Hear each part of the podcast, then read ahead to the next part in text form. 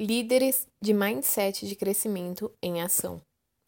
Andrew Carnegie disse certa vez: desejo ter como epitáfio: aqui jaz um homem que teve a sabedoria de trazer para o seu serviço gente que sabia mais do que ele. Bem, vamos abrir a janela e deixar um pouco de ar entrar. O mindset fixo é muito opressivo. Mesmo quando esses líderes estão correndo pelo globo em recepções com figurões internacionais, seu mundo sempre parece pequeno e contido, porque suas mentalidades estão sempre concentradas em uma coisa: reconheçam-me. Quando entramos no mundo dos líderes de mindset de crescimento, tudo muda. Ilumina-se, expande-se, enche-se de energia, de possibilidades. Você pode pensar: ora, isso parece ser divertido. Nunca me passou pela cabeça dirigir uma empresa, mas, quando fiquei sabendo o que esses líderes tinham feito, pareceu-me a coisa mais excitante do mundo. Selecionei 3 dentre eles para examinar, em contraste com os de mindset fixo. Escolhi Jack Welch, da General Electric, porque é uma figura mítica, com um ego que ele controla. Não se trata de uma pessoa direta, mas naturalmente discreta, que pensa no crescimento. Também escolhi Lou Gerstner, o homem que veio salvar a IBM, e Anne Mulcahy, a mulher que fez a Xerox reviver, com figuras contrastantes com a relação a Alfred Dunlap, também especialista em recuperação. Jack Welch, Lou Gerstner e Anne Mulcahy são também fascinantes por haverem transformado suas empresas. Conseguiram isso eliminando o mindset fixo e elegendo em seu lugar uma cultura de crescimento e trabalho de equipe.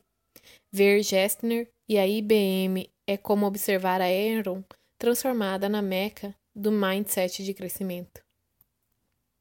Como eram líderes que possuíam mentalidade de crescimento, começaram pela crença no potencial e no desenvolvimento humanos, tanto nos deles próprios quanto nos de outras pessoas. Em vez de usar a firma como veículo para sua própria grandeza, usaram-na como máquina de crescimento para si mesmos, os empregados e a empresa como um todo. Warren Bennis disse que muitos chefes são entusiasmados e entusiasmantes, mas não avançam para lugar algum. Essas pessoas não falam como nobres, falam em trajetos inclusivos, cheios de aprendizado e satisfação. Jack: ouvir, dar crédito e instruir. Quando Jack Welch assumiu a GE em 1980, a empresa estava avaliada em $14 bilhões. 20 anos depois, Wall Street estimou-a em 490 bilhões. Era a empresa mais valiosa do mundo. A revista Fortune considerou Welch o mais universalmente admirado, estudado e imitado entre os CEOs de seu tempo. É impossível calcular seu impacto econômico total, mas deve ser um impressionante múltiplo de seu desempenho na GE. Para mim, o mais impressionante foi um artigo na página de opinião do The New York Times, de autoria de Steve Bennett, CEO da Intuit. Aprendi a instruir os funcionários quando estive na General Electric, com Jack Welch. Ele se dirigia diretamente ao funcionário que estivesse na linha de frente a fim de saber o que estava acontecendo. Em certo momento, no início da década de 1990, eu o vi em uma fábrica de refrigeradores em Louisville. Ele foi diretamente à linha de montagem para ouvir o que eles tinham a dizer. Converso frequentemente com os empregados da linha de frente. Aprendi isso com Jack. Essa citação é eloquente. Jack era evidentemente um homem ocupado, um homem importante, mas não dirigia a empresa como fazia Iacocca, a partir da luxuosa sede onde seus contatos mais frequentes eram os garçons de luvas brancas. Welch nunca deixou de visitar as fábricas e ouvir os trabalhadores. Estes eram pessoas que ele respeitava, com as quais aprendia e, em troca, ele instruía. Há também a ênfase no trabalho em equipe, e não no régio eu. Na sua autobiografia, percebe-se desde o início, já na dedicatória e na nota do autor, que alguma coisa nele é diferente.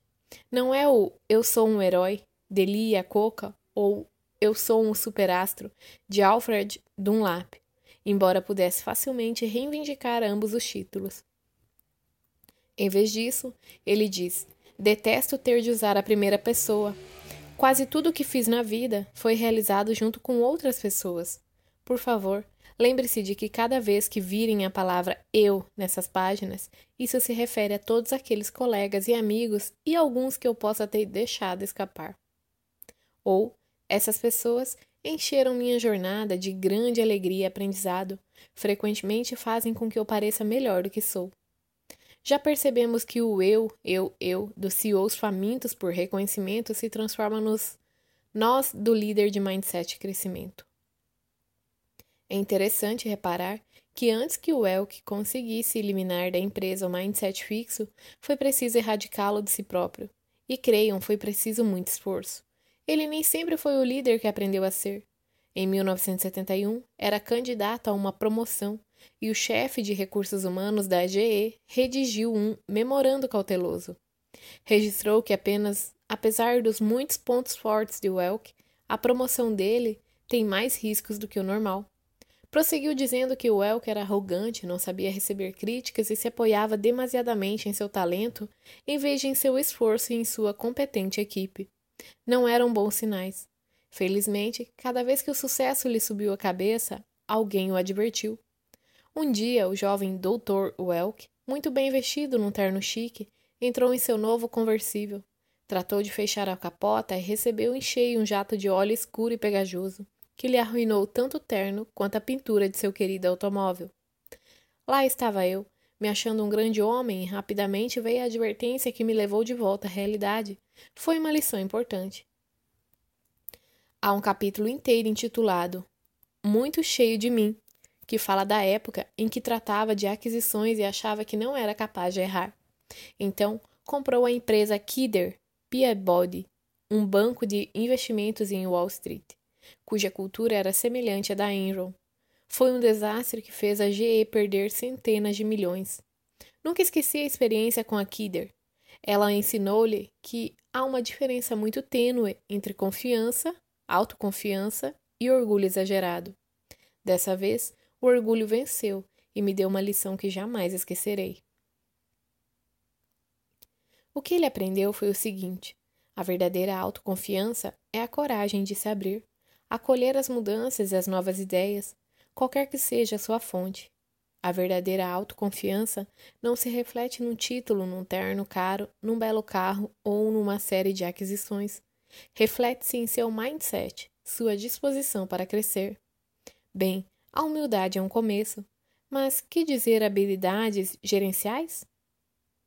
A partir de suas experiências, Welch compreendeu cada vez mais o tipo de líder que desejava ser.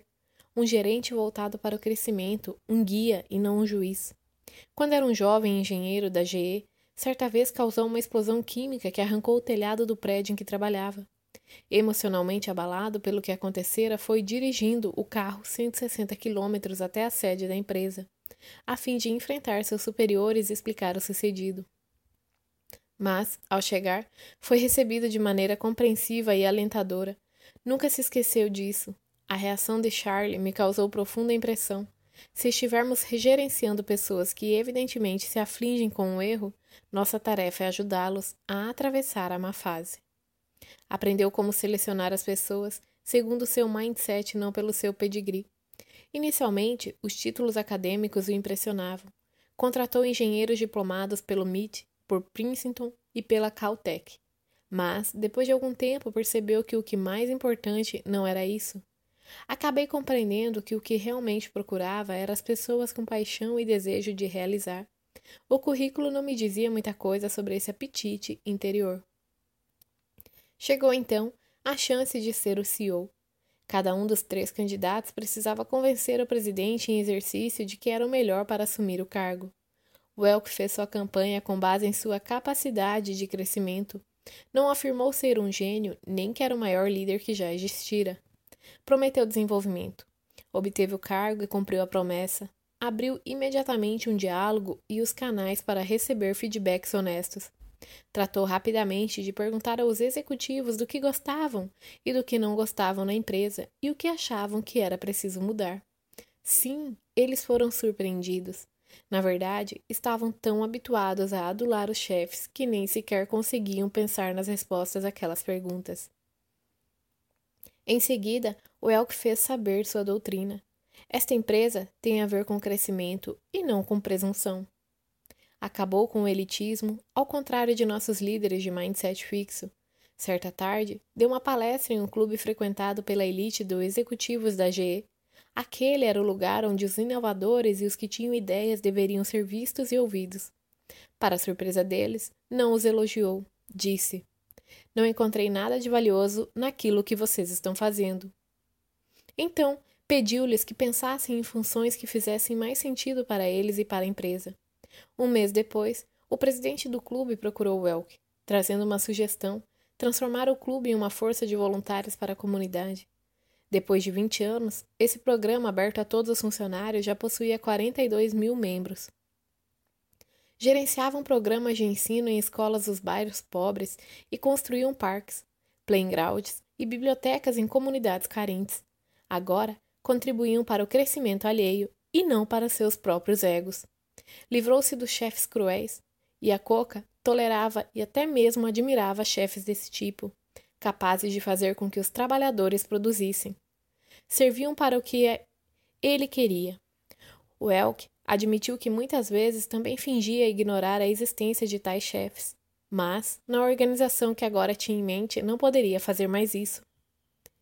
Diante de 500 gerentes, expliquei por que pedi a 4 funcionários que saíssem da empresa no ano anterior.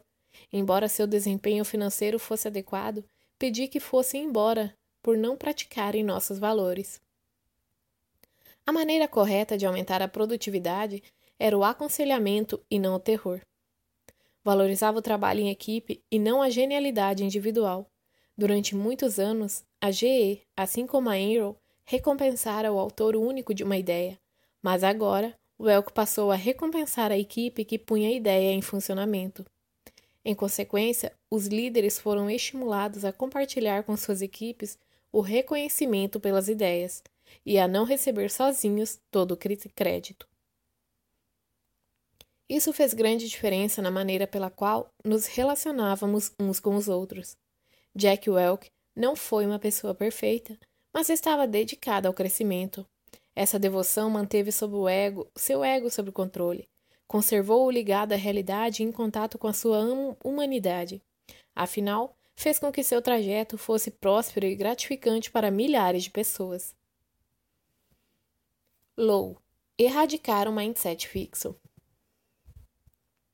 No final da década de 1980, a IBM tinha se transformado numa Enron, exceto por isso. A diretoria percebeu que a empresa estava com problemas. A cultura dominante era de condescendência e elitismo. No interior da empresa imperava a velha síndrome dos "nós somos nobres, mas eu sou ainda mais nobre do que você". Não havia trabalho de equipe, somente guerrilhas. Havia contratos, mas não acompanhamento.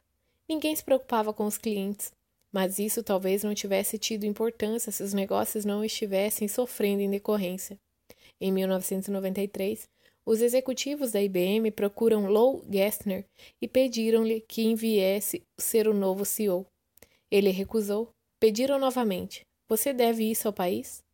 Vamos falar com o presidente Clinton para que lhe diga e aceite. Por favor, por favor, por favor. Queremos exatamente o mesmo tipo de estratégia e mudança de cultura que você operou na American Express e na RJR. Ele acabou cedendo, embora não soubesse bem por quê.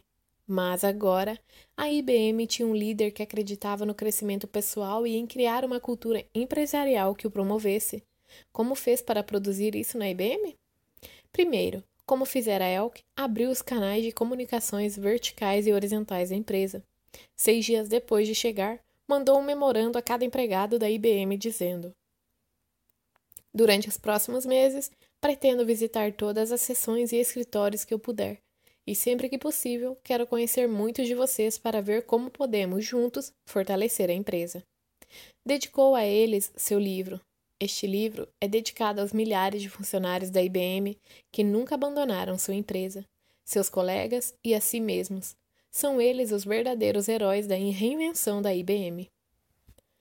atacou o elitismo, como fizera Welch. À semelhança da Enron, toda a cultura se resumia na busca de status pessoal dentro da firma. Gerstner dissolveu a comissão de gerência, o mais elevado núcleo de poder dos executivos da IBM, e frequentemente procurou competência fora dos altos escalões. No mindset de crescimento, não é apenas um grupo selecionado que tem algo a oferecer. A hierarquia significa muito pouco para mim. Vamos reunir em volta de uma mesa as pessoas que podem ajudar a resolver um problema, qualquer que seja a sua posição. Em seguida, o trabalho em equipe. Gerstner demitiu os políticos, os que se entregavam a intrigas internas, e recompensou os que ajudavam seus colegas. Impediu que as divisões da IBM se prejudicassem entre si diante dos clientes para fazer negócios por conta própria. Passou a basear as gratificações dos executivos mais no desempenho geral da empresa do que no de suas unidades específicas. A mensagem era: não queremos coroar alguns príncipes, precisamos trabalhar como uma equipe. Assim como na Enron, a obtenção de um contrato era valorizada. O restante era considerado sem importância. Gerstner ficou abismado com a constante falta de acompanhamento dos contratos e das decisões e com a ilimitada tolerância da empresa com esse estado de coisas. Exigiu e inspirou uma execução melhor. A mensagem era: a genialidade não é suficiente, precisamos executar a tarefa. Finalmente, Gerstner concentrou-se no cliente. Os clientes da IBM se sentiam traídos e estavam irritados. A empresa voltara-se tanto para si mesma que já não atendia às necessidades deles em matéria de computadores. Estavam também em desacordo com os preços. Sentiam-se frustrados com a burocracia na IBM e irritados porque ela não os ajudava a integrar seus sistemas. Numa reunião com 175 gerentes de tecnologia da informação das maiores empresas do país, Gerstner anunciou que a IBM passaria a colocar o cliente em primeiro lugar e sustentou o que dizia anunciando um corte drástico nos preços dos computadores mainframe. A mensagem era: não somos uma realeza hereditária, servimos para a satisfação dos clientes. No final dos primeiros e árduos meses, Gerstner recebeu um boletim de Wall Street que dizia: nada aconteceu com as ações da IBM porque ele nada fez. Decepcionado, mas sem se deixar abater, Gerstner prosseguiu sua campanha contra a nobreza e recuperou a IBM de sua experiência quase fatal. Essa foi a corrida de 100 metros. Nesse ponto, Dunlap pegaria seu dinheiro e escaparia.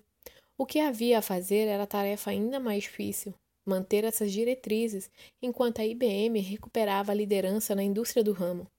Essa era a maratona.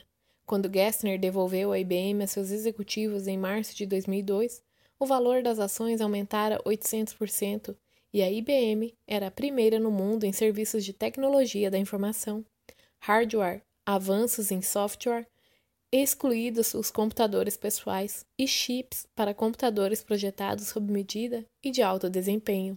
E o mais importante, a IBM voltava a definir o rumo futuro da indústria. Anne, aprendizado, firmeza e compaixão. Se a IBM tivesse dívidas de $17 bilhões e classificação de crédito destruída, fosse objeto de uma investigação da Comissão de Títulos e Valores e suas ações estivessem caído 63,69 dólares para 4,43 cada uma, que empresa seria? A Xerox. Foi a Xerox cuja direção Anne Mulcahy assumiu em 2000.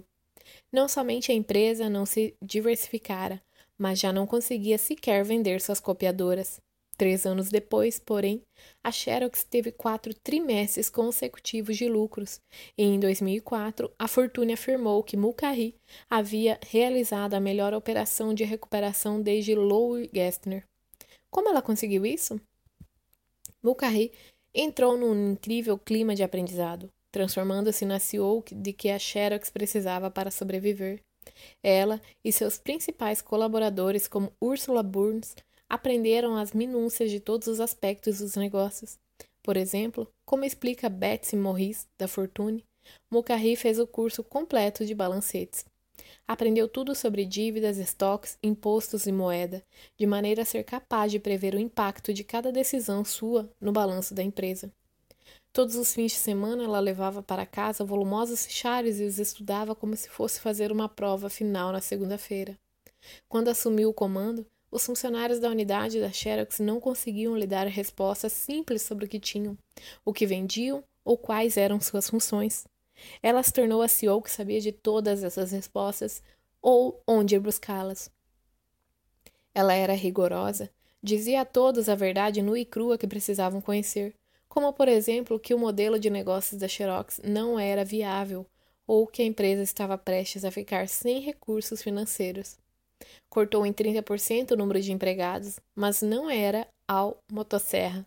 Em vez disso, aguentou o impacto emocional de suas decisões, caminhando pelos corredores, conversando com os funcionários e dizendo-lhes: "Sinto muito." Era firme, mas compassiva. Com o efeito, acordava no meio da noite preocupada com o que aconteceria aos empregados restantes e aos aposentados, caso a empresa falisse. Preocupava-se constantemente com o moral e o desenvolvimento de seus funcionários, tanto que, mesmo com os cortes, se recusou a sacrificar as partes maravilhosas e originais da cultura da Xerox. A Xerox era conhecida em toda a indústria do ramo como a empresa que dava festas de aposentadoria e patrocinava reuniões de aposentados.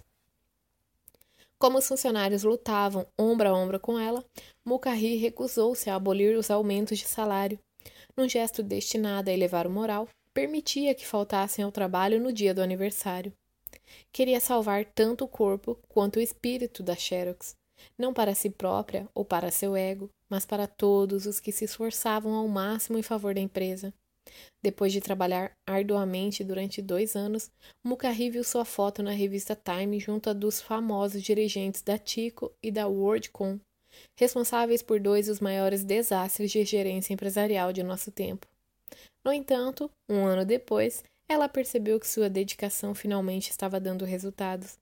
Quando um dos membros da diretoria, ex-CEO da Procter & Gamble, lhe disse: "Nunca imaginei que voltaria a me orgulhar de ter meu nome ligado a esta empresa. Eu estava enganado." Mulcahy estava vencendo a corrida de 100 metros. Agora vinha a maratona. Poderia a Xerox ganhá-la também? Talvez tivesse descansado sobre os louros por muito tempo, resistindo à mudança e perdendo várias oportunidades. Ou talvez um mindset de crescimento, a missão de Mulcahy se transformar a si mesma e a empresa, pudesse salvar mais uma instituição norte-americana. Jack, Lou e Anne, 3 líderes confiantes no crescimento, repletos de paixão, acreditando que a liderança é feita de crescimento e paixão, e não de brilho. Ao final de tudo, os líderes de mindset fixo estavam cheios de amargura, mas os de mindset de crescimento estavam repletos de gratidão. Olhavam agradecidos para seus funcionários, que haviam tornado possível sua fantástica trajetória. Considerávamos verdadeiros heróis. CEO é sinônimo de sexo masculino? Quando vemos os livros escritos pelos CEOs ou a respeito deles, achamos que isso é verdade. Os líderes de bom a excelente retratados por Jim Collins e seus líderes não tão competentes, usados com comparação, eram todos homens. Talvez isso seja porque os homens têm estado no topo há mais tempo. Há alguns anos, seria difícil pensar em mulheres no cargo mais elevado de uma grande empresa. Com efeito, muitas das mulheres que dirigiram grandes empresas tiveram de criá-las, como a Mary Kay Ash, magnata de cosméticos, Martha Stewart ou Oprah Winfrey, ou então herdá-las como Katharine Graham, ex-diretora do jornal Washington Post. As coisas estão começando a mudar. As mulheres hoje em dia detêm mais posições importantes nas grandes empresas. Já foram CEOs não apenas da Xerox, mas também do eBay, da Hewlett-Packard, da MTV Networks, que pertence à Viacom, da Time Inc., que faz parte da Time Warner, da Luncet Technology e da Rite Aid. No Citigroup, PepsiCo e Verizon, tem havido mulheres presidentes ou diretoras financeiras. Com efeito, a revista Fortune chamou Meg Whitman, do eBay, talvez a melhor CEO dos Estados Unidos, na empresa mais quente do mundo. Pode ser que dentro de alguns anos eu seja capaz de escrever todo esse capítulo tendo mulheres como personagens principais. Por outro lado, espero que não. Espero que em poucos anos seja difícil encontrar líderes com um mindset fixo ou mulheres ou homens na direção de nossas empresas mais importantes.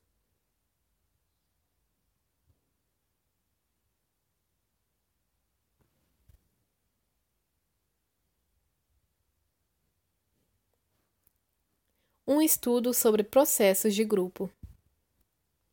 O pesquisador Robert Hood e seus colegas realizaram outro excelente estudo. Desta vez, criaram um grupo de gerência, 30 equipes com 3 pessoas em cada. Metade dos grupos tinha 3 pessoas de mindset fixo e a outra metade, 3 de mindset de crescimento. Os de mindset fixo acreditavam que as pessoas possuem certo grau de capacidade gerencial e não podem fazer muito para mudar esse panorama. Em contraste, os de mindset de crescimento acreditavam que as pessoas podem mudar substancialmente sua capacidade básica para dirigir outras pessoas.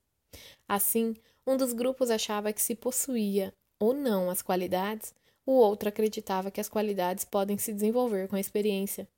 Cada um dos grupos já trabalhava havia algumas semanas quando receberam a tarefa conjunta, que já mencionei antes, uma tarefa complexa de gerência na qual tinham de dirigir uma organização simulada, uma empresa de móveis.